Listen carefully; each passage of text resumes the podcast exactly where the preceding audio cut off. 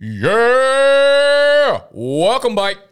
Playoff preview series, day two. You are currently watching uh, Jacksonville, LA, maybe San Francisco, Seattle. Every time you see one of these videos, that means the games we talk about in the videos are being played the following day. So, throughout the entirety of the playoffs, we will be previewing every single game. Today's slate, the Sunday slate Dolphins at Bills, the New York football G Men Giants at Minnesota, and the Baltimore Ravens at Cincinnati. Decent slate of games. Uh, It's probably only one good game, at least on the spread. I, I no, I take that back. I take that back. We got three great games. got- every you're right. every NFL game is a phenomenal game. God it's a standalone. It's all or nothing. Win or go home. But Sometimes that's all you need. You just need a hand. Someone's you're down in the trenches and you you just need to see a hand come over come over the hill and you grab it and then the energy's right by. there we go. Needed that All good games are good except for this one that we're about to talk about because kick they're they're great. Sunday. Dolphins at Bills. Yeah. Uh, well, Skylar Thompson takes the uh, the quarterback spot. They just announced him being the starter. 1 p.m. Eastern time. Weather concerns, no real implications. It's just going to be cold in Buffalo because it's always cold in Buffalo. Without a real quarterback at play here, no Tua, obviously. Uh, largest spread in wild card history. The Bills are 13 and a half point favorites. The over under is 43 and a half points. Yeah, the, the the previous record was the Chiefs minus 11 and a half last year versus Pittsburgh. So this is a game where I don't even know if there's much to talk about outside of the actual storyline of the game, what happens in the game, but the Bills in theory should dis- discard this team, right? Is- Yeah, they're going to dismantle them. Is there any is there any way is there any way that doesn't happen? I guess is my question. No, I don't Outside think of like a Josh Allen JFK situation. Sniped be- on the snowy hill. That would be tragic. Uh, even that, I I think Case Keenum could beat Skylar Thompson Dolphins. Yeah, I mean, yeah, you take Josh Allen out and actually put Case Keenum in the game. Yeah. I'm still taking the Bills, probably like minus four and a half. Yeah. Uh, so it's ugly. Honestly, I, I'm down to skip kind of to the, the prize pick squares, the game predictions, and move on to the next one because it doesn't really feel like there's a lot going on here. Animal did did put some interesting stats and storylines in the game. The Dolphins uh, own the second longest active streak without a playoff win, which is 21 years. And he also threw in strike streak will most likely continue. You love that. He threw a little passive aggressiveness. yeah. Nah, like they're they're dead on arrival. It's, it's cool that they're here. Uh, maybe not. I mean, I'm sure the Steelers would have gave uh, the Bills a better better match, but it is what it is. Yeah, we all I mean we all have we all have the Bills winning pretty big. All have the Bills covering the spread 13 and a half points. I couldn't imagine even at that large of a spread like no one's going to take Skylar Thompson against his team. No, I actually just took uh, Bills full game spread and half spread of minus seven and a half. I parlayed them together. They're gonna get up early and they're gonna stay up forever. You're a big big first half guy. I am. I'm coming around on the first half plays. I don't know why. They're not really working out, but I'm gonna keep riding them. Yeah, I mean, sure. the quicker you can get the result, the quicker you get that Right. that hit whether it's I- good I- or bad. the then I know if I need to place another one to make up for my first half loss. I'm not high anymore. I need Yeah. another one. Exactly. Uh, when I look at these prize pick s- squares, what I try to do is like kind of tell the story of the game in a sense, and uh, and I feel like that spread is just extremely telling. So you can go one of a few ways, right? You can look at the Miami offense being wildly inefficient, so you could take the players less than's on the Miami side. I'm more in tune with playing on the Buffalo side of things. I don't think they're going to have to throw the ball a ton, right? I don't think they're going to have to take a lot of shots downfield. So I'm looking at Gabe Davis less than 48 and a half receiving yards. He has gone under this number, under 48 and a half in five out of the last six games. He is a big play guy, a big down the field target type dude. And again, I think with the way that this game script probably unfolds, James Cook gets a lot of touches. Devin Singletary gets a lot of touches. Obviously, Diggs and Knox will probably get their stuff going.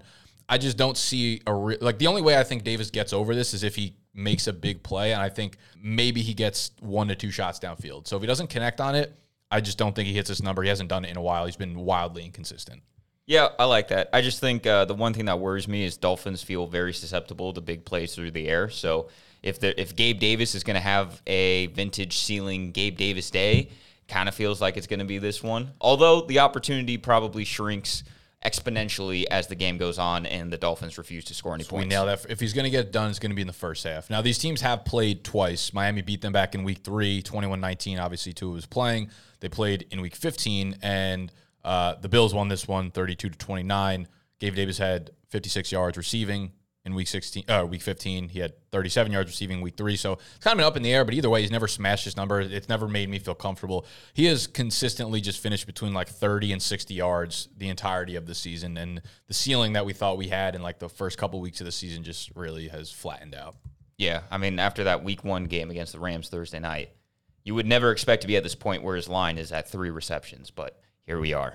It's like what he does, yeah. Yeah. So last game against uh, the, these two teams, Josh Allen had four touchdowns, was absolutely dominant through the air and on the ground. So I'm gonna go with the prize pick square of Josh Allen to have over two and a half touchdowns. That's passing, that's rushing. Maybe they get tricky with it and he gets a receiving touchdown. That counts towards it.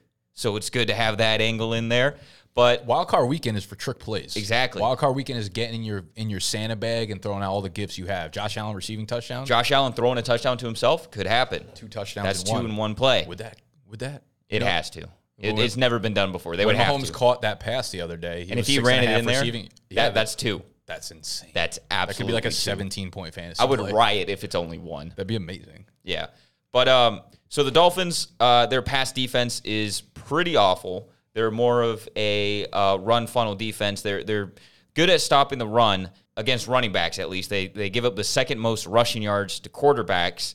It's kind of a weird stat because it really depends on who you're playing. Like a lot of the damage has uh, against the Dolphins in terms of opposing quarterbacks rushing against them mostly comes against Lamar and Justin Fields. But Josh Allen has been really successful against them. Last game he had 77 rushing yards, but I think the biggest reason why I like this square over like Josh Allen fantasy points or something like that is because without the Dolphins offense being able to move the ball, I think there's going to be a lot of punting on their part. I think there's going to be a lot of turnovers, and I think there's going to be a lot of short fields for this Buffalo offense. So I think Josh Allen and the Bills are going to live in the red zone. It's going to be real easy for him to scramble in for one, you know, maybe flip one to Dawson Knox, any way you want to do it. But what's most important is they're going to dominate time of possession. They're out there playing for Damar Hamlin. How do you not get at least three touchdowns, Josh Allen? First playoff game after the DeMar incident, after you took an exit out of playoffs last year, this is your time against the easiest opposing team you will ever face in playoffs. Unless they meet the New York Giants, which is our next scheduled game. The Giants will travel to Minnesota, something they did just a few weeks ago to take on the Vikings. They are three point favorites, Minnesota at home, over under of 48 and a half. This is Daniel Jones's first playoff appearance. It's about damn time. Yeah, I mean, listen, the, the Giants are, as Animal put on the sheet, a magical team right now. They feel a little bit like a team of destiny, and this is how it's always felt with them when they get into the playoffs. They make these runs from uh, a, a seed in which it's it's deeply planted into the ground, and you say, "Hey, we don't think this this flower is going to sprout yet," but there it goes. It pops through. It pops through the soil, and you, it feels like you're not buying this right. I'm not buying it at all. I'm not buying the whole like rose growing out of the concrete narrative of this team. That's what they've done. How do you think they won their Super Bowls? I understand that, but I'm, I'm just not banking on it again. I don't even think they win this game against the Vikings. I have a tough time feeling like they're going to win too. I th- this is such a tough pick because it just feels like I, I don't know who either team is. Right, they're both frauds. 18 weeks into the season, I just don't know who they are. Yeah, but I, I think the best unit on the field out of these two teams is the Vikings offense. So yeah, they played in Week 16 at Minnesota. Minnesota won 27 to 24. Uh, both offenses statistically kind of exploded. I thought the Giants kind of like won the game in the trenches, and there was a couple like unlucky things that happened that gave Minnesota uh, the win. But I think the story is like there's nothing defensively really on either side of the uh, of the ball here, or either either team that like scares me away from any sort of offensive skill position. You know, like Yeah. Minnesota's run D, pass D, the Giants run D, pass D. None of them are like great. They, they're giving up a lot of points, a lot of yards, a lot of production uh, to every player basically on the field. So it feels like it should be a high scoring game. It feels like a game where like Daniel Jones will have his athleticism kind of take over and. You know they'll move the chains, and then Minnesota will. I think Kirk had 350 passing yards, like three touchdowns. He had one of his Yeah. biggest statistical games of the year um, coming in that one, so it could be high scoring. Yeah, Um, I think the total of 48 is is pretty generous. I think this we could definitely see this go into the 50s. I think so too. I, th- I think it's going to be bet into the 50s pretty much because everyone's going to kind of be looking at it the same way. I did take the Giants plus three in this one.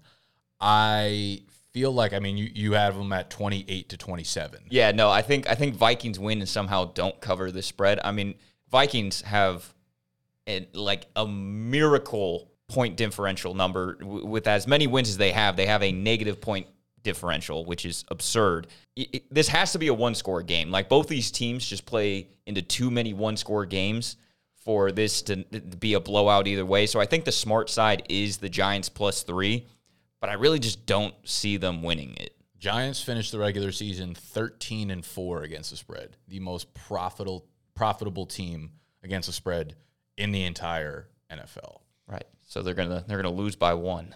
They're going to lose by one. I could see it happening. Uh, I think I think the Vikings are the better team. I think they have more playmakers. I think they have more in place to win the game.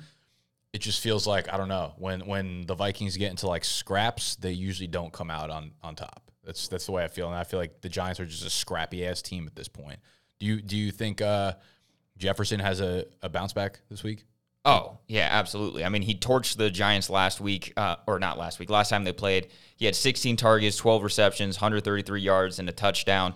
I think you can take any one of Justin Jefferson's squares, whether it's his receiving yards, his receptions. I'm going to go with his fantasy points. It's a high bar, 19 and a half, but we see Justin Jefferson crush this line all the time. In the last month or so, you know, he was he was shut down by the Packers. I think we can throw away the Bears game. Didn't even play that full game. But This is full PPR, by the way. this is full PPR on prize picks. We're talking about Justin Jefferson throwing up totals of 32, 30, 33. Um, and these are none of these are good pass defenses that he's dominating, but like neither are the Giants. Yeah, no, Giants secondary is atrocious. They might be getting Adoree' Jackson back, but I, I really don't think that matters too much. That's really going to contribute more to how much man versus zone that they play. Giants blitz at a high rate, which you know normally gets Kirk Cousins a little uncomfortable, but it really didn't seem to affect him last time they matched up. So I'm not worried about that. Uh, Pro Football Focus has the Giants ranked as the second to last team in coverage, 20th in pass rush. And we we've just been we've been saying it. It's going to be a high scoring game. Justin Jefferson is matchup proof. This is his time. You know, Dal- Dalvin Cook has also just died. Like the Vikings can't run the ball anymore. So it's can't run the ball. His rushing yardage line feels like a little bit high too. I, I have no faith in him. He left the Week 18's game early with an injury. Ended up coming back in, but I I don't know if I see them like riding him in this game or in the No. playoffs whatsoever. I don't, I don't. It's hard. I- don't imagine you can like trust him to be the guy to take you out the playoffs here. Um, on the Giants side of the ball, though, I'm, I'm intrigued by Isaiah Hodgins, and I was looking at different squares, and I'm like, do I want to go with the receptions or the targets or whatever? But I found an interesting touchdown prop that I really like. So what I did was I looked at Isaiah Hodgins, and they also have T.J. Hockenson there. So they give you a Hodgins plus Hockenson 0.5 total touchdown. So if either of them gets into the end zone, you win that. I'm thinking, all right, what have these guys been doing end zone? Because a lot of time you, when you're following fantasy, you kind of just get lost in like the numbers being really high. Like, oh, Hodgins is going like five for 90 every week or whatever. A lot of these guys don't get into the end zone. But we look at uh, we look back at one when they played against each other. Hockenson against the Giants week 16, 16 targets, 13 catches, 109 yards, two touchdowns. Yeah. Hodgins, 12 targets, eight catches, 89 yards, and a touchdown. Hodgins has also scored four touchdowns in the last five games. Like these guys are getting into the end zone and producing at a really high level. I need one of them to get in. We think it's going to be a high scoring game. Hodgins has been one of, if not the most productive target in the Giants offense over the last month, over the last two months. Look back at um, you know, since like week 12 when he started becoming a 70% plus snap player, he's a guy getting six to 10 targets per game. He's like a really big staple of this offense. So one of them gets into the end zone, we cash. That's a great square.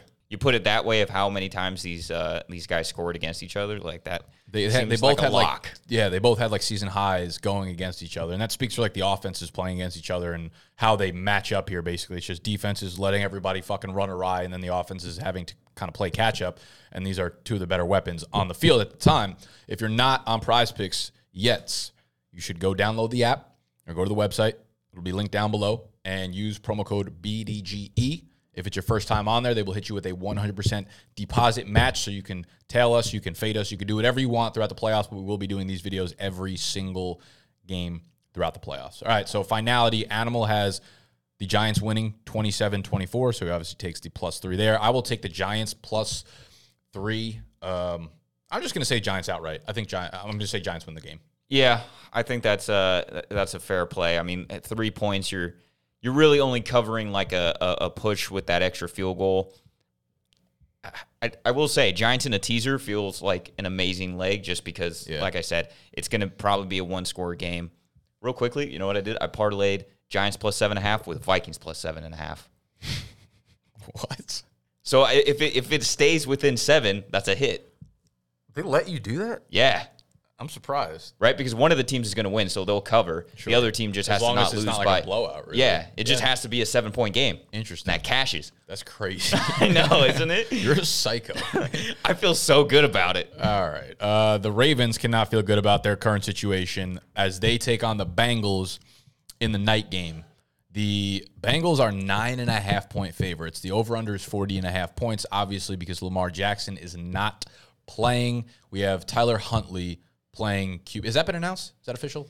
Uh, I don't see. The thing like- is, is it, this line was chilling at like six and a half for a minute, and I feel like that was a split between Huntley and Brown, and then because it fell down to nine, I kind of feel like uh, either Brown was announced a starter or it's looking like Huntley's not going to play. Tyler Huntley moving toward being available for the Ravens while Lamar Jackson is still out of action. So Okay, so maybe the six and a half was there to split Lamar and a backup. Yeah, I think at the end of the day, uh, Huntley probably plays, and I think Huntley's a better. I, he's been so bad this year, but he's also still a better option than No Anthony one's Brown. as bad as Anthony Brown. yeah, like there's if Anthony Brown's on the field, they I, I'd be surprised if they racked up uh, 170 total yards of offense. Dude was a turnover machine. He It- literally it- did last last week. week, it was so bad.